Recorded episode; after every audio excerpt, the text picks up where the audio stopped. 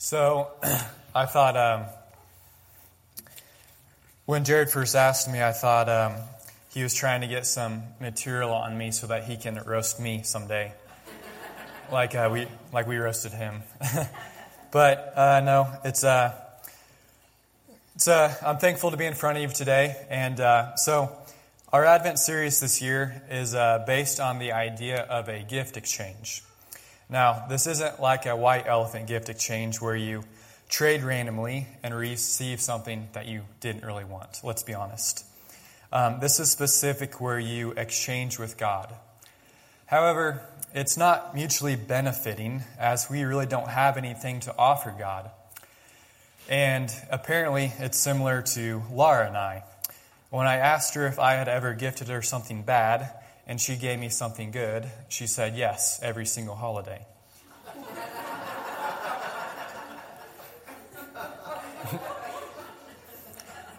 While I don't quite agree with that statement, I think it does get to the heart of the series.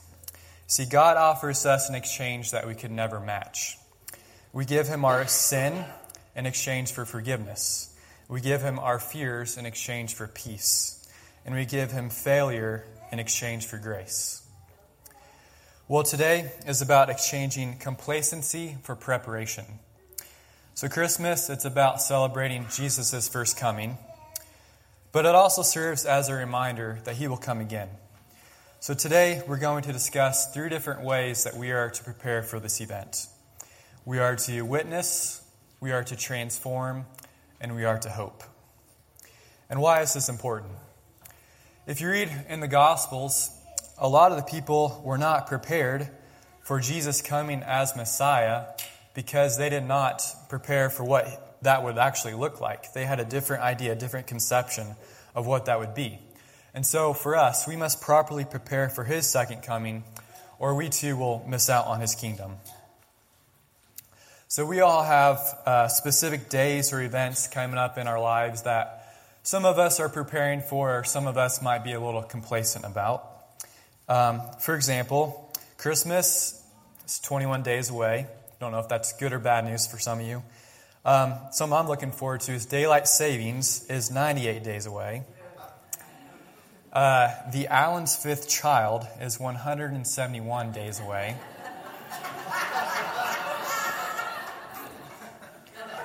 And from the sounds of it, they're not ready for that. Some of you may be looking forward to this. The presidential election is 702 days away. And Alan Yochum being considered elderly is 1,769 days away.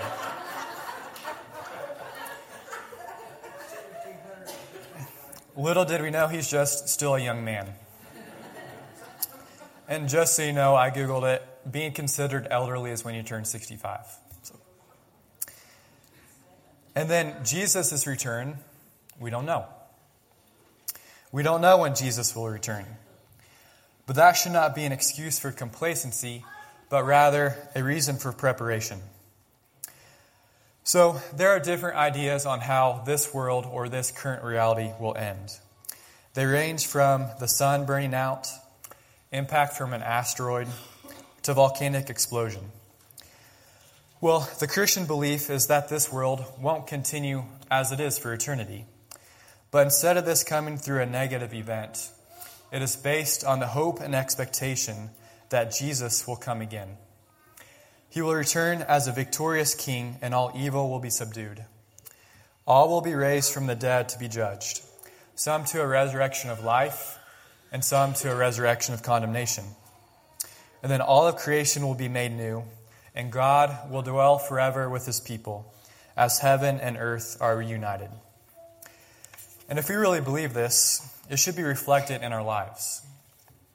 Because our future expectations are largely shape what we do with our present lives. So think about what you do with your day and ask yourself why. It's probably because there is a future expectation that you believe your daily actions will cause you to meet. Someone who I think is an excellent example of this, of someone taking their future expectations seriously, is Elon Musk. Now, he's been in the news a lot lately. He's an interesting character. His goal is for humanity to become multiplanetary, as he believes Earth will experience an extinction event unless we do so. And he has stated that all his business ventures that he gives his life to are to accumulate wealth to fund his vision of colonizing Mars. While his thoughts sound a bit science fiction-y to me, look at all that he has been able to accomplish because he takes his expectations seriously. And it makes me reflect to see if I'm living true to my hope and expectation that Jesus will return, or if I'm just caught up in complacency. So the first way we are to prepare for Jesus' second coming is to witness. I don't know if this is a good or bad thing, but I've reached the age where if Lara wants me to do something, I say, write it down, because I likely won't remember. Thankfully, Jesus' last message before he ascends to heaven is written down for us to remember. It's Acts 1:8. And it says, "But you will receive power when the Holy Spirit comes on you, and you will be my witnesses in Jerusalem and all Judea and Samaria and to the ends of the earth." So his disciples are to be witnesses. In fact, after this event, when the disciples are looking to add somebody to take Judas's place among the 12, Peter says in Acts 1:22, "One of these must become a witness with us of Jesus' resurrection." Now, that first generation would not have been able to be witnesses to the ends of the earth. This is a continual command for us to obey. Well, what does it mean to be a witness? A witness is brought forward in a court of law to give a testimony. This can be an eyewitness or someone who has pertinent information about the case. So for the first generation of disciples, they were literal eyewitnesses of the resurrected Jesus. And they spent the rest of their lives testifying to this fact and its implications. While we are not eyewitnesses to the resurrected Jesus, Jesus certainly did not stop writing his story in the first century. Scripture says that if you're a follower of Jesus, then you have experienced the sort of resurrection yourself. See, we were dead in our sins, but have been made alive through Christ. And Jesus is still healing, bringing reconciliation, casting evil out, and bringing his kingdom into the world. And all this is the story or testimony that we are to witness to, that Jesus is alive. And so the resurrection of Jesus should impact every area of our lives. How we spend money, how we treat people, what we are willing to sacrifice, and what we give our lives to make up our witness. Not to mention intentionally telling others about the resurrected Christ with our words. But I think even as followers can become somewhat paralyzed. It's not an easy command he has given us. Doing so will definitely get us out of our comfort zones. For some, this means sacrificing your pride, your relationships, your job, or your life. And honestly, sometimes it's just easier to look up into the sky and wait for Jesus to return. But though easier, there's a truth for us found in Acts 1:10-11. So Jesus has just given his disciples the command to go and be witnesses to the ends of the earth. And it says, "They were looking intently up into the sky as he was going, when suddenly two men dressed in white stood beside them. 'Men of Galilee,' they said, 'why do you stand here looking into the sky?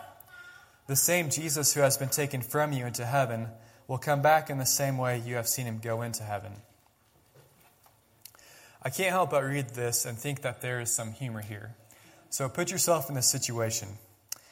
You're just talking with Jesus, and he starts levitating into the sky until he disappears. And then an angel asks, "Why are you standing there with your mouth wide open, looking into the sky?" And I thought, in my best Ryan Lucas voice, I would say, "Well, it's not every day you see this sort of thing." We don't know how long the disciples were standing there, but this is the truth. That rest assured, Jesus will come again. But until then, go and tell the story. It's interesting that Jesus' life on earth is bookended by angels with a message. In Luke 2, an angel appears to the shepherds on Christmas Eve with a message of, "Come and see." In Acts 1, angels appear, in Acts 1, angels appear with a message of go and tell. This is to be the experience of every Christian. First, we must meet Jesus and become utterly changed by who he is and what he has done. And then we are sent out to tell others about him. So when I was younger and my parents left us kids home alone while they were out, they would usually give us a list of tasks to accomplish. Any parents still do that today? Us kids would say, okay, and continue on with our video games or whatever it was we were doing. And then about 10 minutes before they were supposed to be home, we would remember we had things to do. And we would get them finished right as we heard the garage door opening. We can't live our lives doing what we want and then expect to be faithful to what Jesus has called us to do right at the end. So let us go and be witnesses with our words and our lives that our resurrected King lives and will come again. So the second way we are to prepare for Jesus' second coming is to be transformed. Don't know if you caught on to this, but my household has never been known for being early arrivers to events. But now with a baby in the house, it would probably be wise for us to move our clocks ahead 20 minutes. We could certainly arrive earlier, but we would look like we just woke up. That's because there is a certain social expectation to get ready when you go out into public. In the same way, there is an expectation that we will be preparing ourselves for Jesus' return by becoming more like him. In 1 John 3:2-3, it says, "Dear friends, now we are children of God, and what we will be has not yet been made known. But we know that when Christ appears, we shall be like him, for we shall see him as he is. All who have this hope in him purify themselves just as he is pure." So Scripture says that if we have the hope of Jesus' return and that we will be like him when this happens, then we are to currently be purifying ourselves. Well, what does this mean? I think this passage is telling us who are in Christ to live according to who God says we are. So I'm going to throw some theological concepts at you that may be a little out there, but hold tight. I think you'll like them. So in Adam, humanity was plunged into sin and death. But Scripture says that Jesus is a second Adam figure. And where do we see this pointed out? In the Gospel of John, where is Jesus resurrected and what is he mistaken as? It says the tomb was in a garden and that he's mistaken as a gardener. Well, where do we find Adam and what was he to do? Adam is found in a garden and is to tend to the garden. So Jesus is pictured as a new Adam and the figurehead of a humanity that is now free from sin, victorious over death, and restored to God. And when we are baptized, it is a symbol of our old humanity dying and being raised new in Christ. It's a testament about this new humanity that we are now. 2 Corinthians 5:17 says, "If anyone is in Christ, he is a new creation. The old has gone, the new has come." This is an interesting verse because creation being made new wasn't supposed to happen until Jesus' return at the resurrection. But with Jesus' resurrection, new creation has already broken into our current world.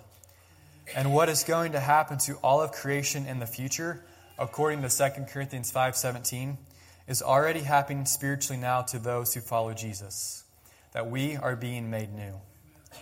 This is why some theologians have said that Christians are people from the future. We are part of a world of new creation, that has not come, but one that will be. Therefore, we are to refrain from the sin that characterizes this world and live like the people that we will be in the new world, people who are like Jesus. So when God sees those who are in Christ, he doesn't see us with our sins and mistakes hanging from our necks. He sees us as his beloved sons and daughters. And yes, we're not sinless and not pure like Jesus, but someday we will be. And we are to be progressing towards that now. So when you get married, usually you go to the courthouse a few days before the wedding and you purchase a marriage license. The marriage hasn't happened yet, but everything by law is prepared for that to occur. And over the next few days, you'll get a haircut, finalize what you're going to wear, and whatever else goes into the process of preparing for the ceremony.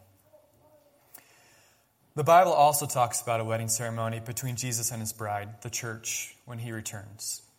The marriage license has been purchased, and we are to be getting ready. So no more dating apps or whatever causes us to have a divided heart, but rather, it's time to remove the sin from our lives, purify ourselves, and prepare for his return.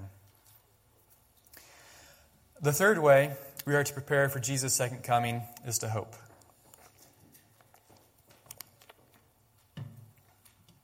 So hope is essential to humanity. We naturally look for it. And to think about a long day at work, and we hope for a nice paycheck. A tough sports practice, and we hope that it made us better. Another week of school, and we hope someday that it will end. A concentration camp survivor named Viktor Frankl, he wrote a book called Man's Search for Meaning. In it, he describes his time as a prisoner, and he details that between the week of Christmas 1944 and New Year's Day, the camp sick ward experienced a large increase in death beyond all previous experience. It was not because of a food shortage or worse living conditions, but it was because that many prisoners had hoped that they would be home in time for Christmas. When that hope was not met, they lost their desire to live. So hope and having hope in the right thing is essential. Titus 2:11-14, it says, "For the grace of God has appeared that offers salvation to all people. It teaches us to say no to ungodliness and worldly passions, and to live self-controlled, upright, and godly lives in this present age, while we wait for the blessed hope, the appearing of the glory of our great God and Savior Jesus Christ, who gave himself for us to redeem us from all wickedness and to purify for himself a people that are his very own, eager to do what is good." So this passage states that the ultimate hope for the Christian is the return of Jesus, because what we place our hope in will directly affect how we live. Finding hope in the wrong thing, it can cause sin and lead us astray. So finding hope in politics causes you to hate your enemy. Finding hope in wealth leads to greed. Finding hope in popularity makes you a slave to people. Finding hope in your own self-righteousness makes you judgmental and divisive. But finding hope in the return of Jesus, it allows us not to take revenge into our own hands, for Jesus will be the judge of all.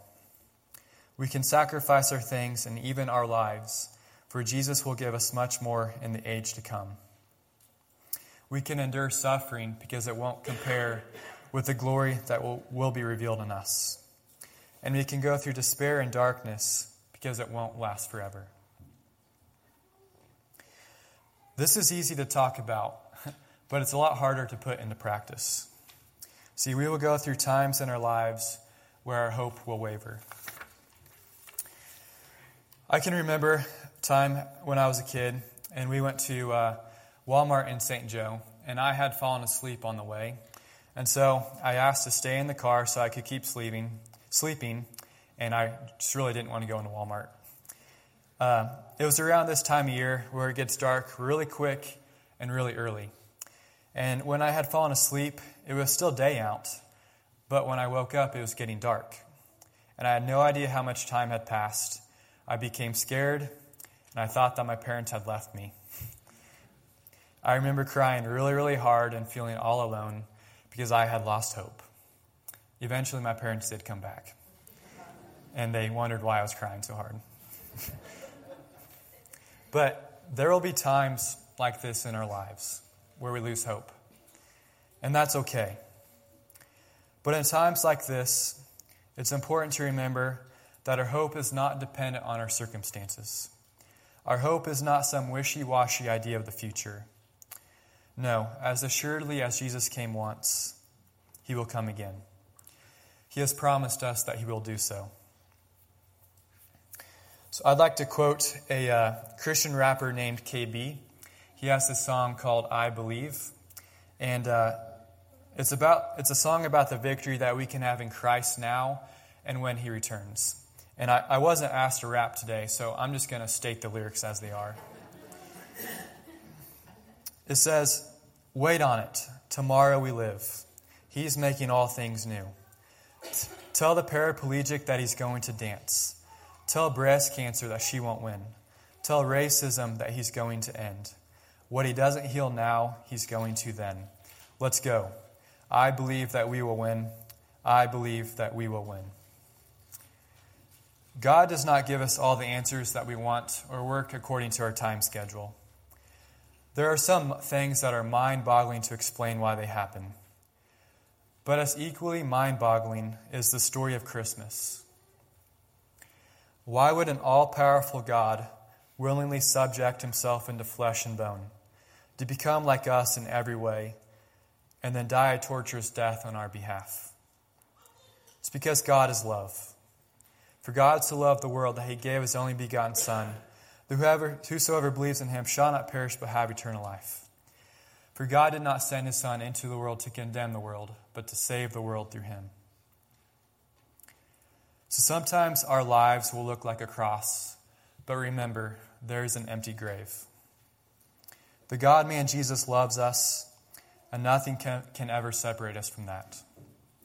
So let's place our hope in the return of our King, who will bring us the ultimate victory over sin and death forever. So in conclusion, as you prepare your homes and gifts for Christmas this year, let it be a reminder that there is another event that we are to be preparing for, and that is the return of Jesus. So if you have been complacent, now is the time to prepare. And let us do so by living lives that bear witness to the fact that Jesus is alive and reigning as Lord and Savior. Let's be experiencing transformation so that we can become more like him. And let's be placing our ultimate hope in his return when all things will be made right. Amen. Let's pray, and then we'll finish with our last song of the day.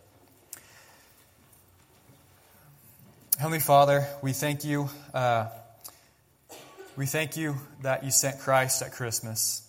And as we just really focus in on his coming and what that means for us, Lord, that he brought light into darkness, Lord, let it be a reminder that he's not done, that he's still spreading light, and that he will come again to finish the work that he has started. And so, Lord, as we prepare for his second coming, I pray, Lord, that it would cause us to be witnesses of the resurrected Christ, that he's alive and reigning today.